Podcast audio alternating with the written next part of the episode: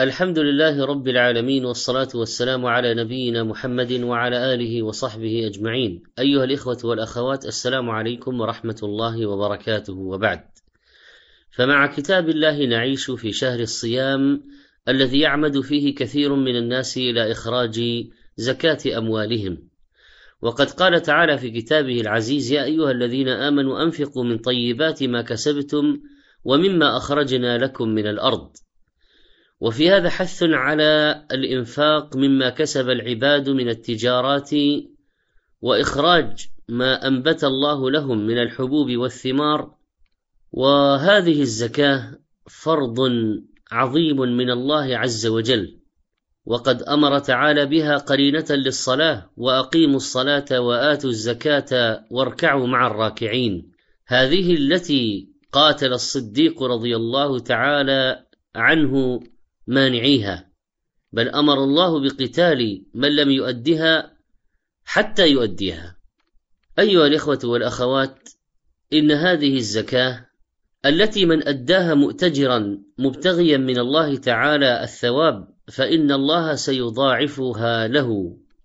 وأما من منعها فسوف يكوى في جنبه وجبينه وظهره في نار جهنم ويمثل له ماله ثعبانا أقرع. قد سقط شعر رأسه من كثرة سمه ليأخذ بشدقيه ويقول له أنا مالك أنا كنزك. يوم القيامة في يوم كان مقداره خمسين ألف سنة ثم يرى سبيله إما إلى الجنة وإما إلى النار. هذه التي تقرب العبد إذا أداها من الله وتزكيه وتطهر نفسه من الشح. هذه التي يربيها الله لصاحبها ويكثرها له. هذه التي تلحقه بزمرة الكرماء. هذه التي تزيل ما في نفوس الفقراء من الحسد أو الحقد على الأغنياء. هذه التي فيها مواساة بين أفراد المجتمع. هذه التي فيها حل لمشكلات البشر الاجتماعية. هذه الزكاة التي فيها تنمية للأموال وتكثير لها. هذه الزكاة لها شروط من ملك تام للمال وهو القدرة على التصرف فيه فما لا يستطيع أن يتصرف فيه لا زكاة فيه. وكذلك لا زكاة في الأموال المفقودة والمغصوبة والمسروقة. والأموال التي لا مالك لها كأموال الأوقاف وصناديق البر والجمعيات الخيرية فهي تنفق وليس لها مالك معين. الأوقاف الموقوفة على جهة عامة كذلك ثلث الميت الذي أوصى به. ومن شروطها أيضا أن يكون المال ناميا حقيقة أو تقديرا. فزكاة الحبوب والثمار لأنها تنمو وكذلك السائمة تنمو. والذهب والفضة وما في حكمهما من الأوراق النقدية ينمو بتقليبه. في عروض التجارة مثلا.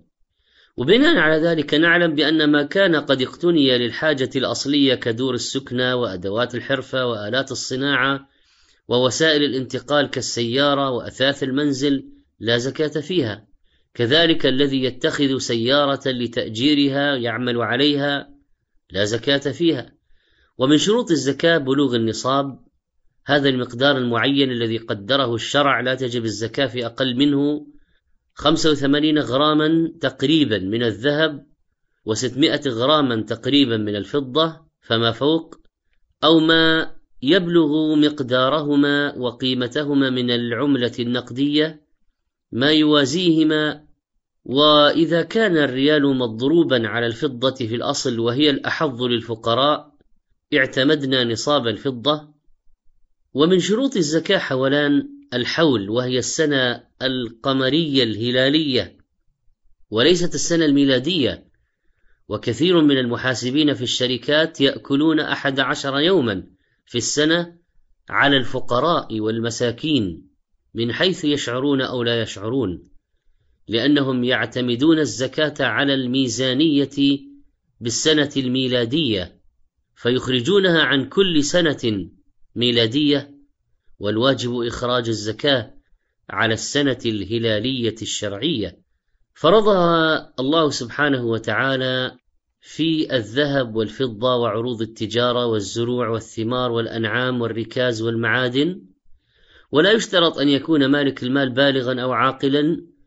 فقد قال تعالى خذ من أموالهم صدقة ولذلك تؤخذ من مال الصبي والمجنون يخرجها وليه عنه وينبغي عقد النية على أن هذا المال الخارج هو زكاة ولذلك لو كان يخرج صدقات ثم أراد أن يحسبها من الزكاة فنقول له لا إلا إذا نويت عند إخراجها سابقا. أنها من الزكاة فاجمعها الآن واطرحها من الزكاة التي وجبت عليك عند حلول الحول وأخرج الباقي. فلا بد إذا من النية عند إخراجها. وأيضا فإنه إذا حال الحول وجب إخراجها على الفور ولا يجوز تأخيرها بعد وجوبها. وبعض الناس تجب زكاته في رجب فيقول أؤخرها إلى رمضان أفضل ونقول كلا.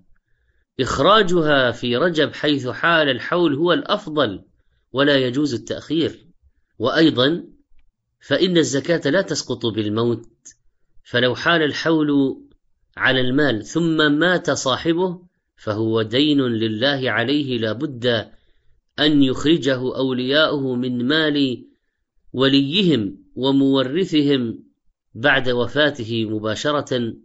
ولا تسقط الزكاة بالتقادم فإذا ترك إخراج زكوات من سنوات ماضية وجب عليه أن يؤديها مع التوبة إلى الله من التأخير.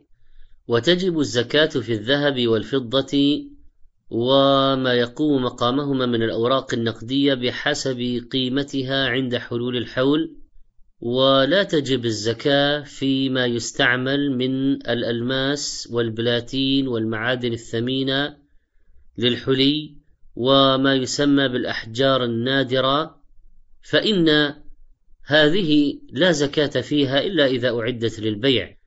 وأما الذهب والفضة فيحسبان بمعزل عن هذه الفصوص يحسبه أهل الخبرة لإخراج الزكاة عليه إذا بلغ نصابا فأكثر والزكاة في الحلي كله لأن بعض الناس يظن أن الزكاة فيما زاد على النصاب والحقيقة أنه إذا بلغ نصابا فالزكاة عليه جميعا.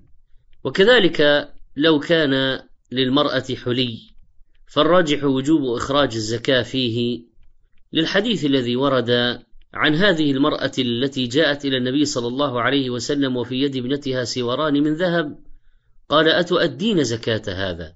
قالت لا. قال أيسرك أن يسورك الله بهما سورين من نار يوم القيامة؟ قالت هما لله ورسوله. ومن كانت لا تخرج لفتوى أفتيت بها من ثقة أو أنه اختلف عندها الأمر فلم تعرف ما هو الصواب أو جهلت إخراج الزكاة فيما مضى فليس عليها فيما مضى شيء. ولا يجب أن يضم ذهب البنات إلى بعضه ويجمع وإنما تعامل كل بنت في ذهبها وحليها وحدها. والعملات الورقية الذين يستلمون رواتب يزكون ما حال عليه الحول. فإن قال يصعب علي أن أحسب ماذا أنفق من كل راتب؟ وأن أجعل كل راتب في حساب مستقل لأعرف الذي يحول عليه الحول من الذي لا يحول عليه الحول؟ فنقول إذا طابت نفسك بالسماحة وابتغيت سبيل الراحة فإذا دار الحول على أول مال اجتمع عندك فأخرج عما عندك الآن جميعا في الألف خمسا وعشرين. ما اجتمع الآن عند حلول الحول أخرج عن السنة خمسا وعشرين. ثم لا تفكر في الأمر إلا بعد مجيء الحول الذي بعده فهذا أيسر سبيل وما زاد فهو صدقة. ومن لا يتوفر عنده شيء من رواتبه فليس عليه زكاة إذا كان ينفق كل راتب أولا بأول لأنه ليس عنده شيء يحول عليه الحول. نسأل الله سبحانه وتعالى أن يبارك لنا فيما آتانا وأن يوفقنا لإخراج ما وجب علينا من حقه وحقوق عباده وأن يتقبل منا جميعا وصلى الله على نبينا محمد وعلى آله وصحبه أجمعين. كنتم مع آيات للصائمين لفضيلة الشيخ محمد صالح المنجد.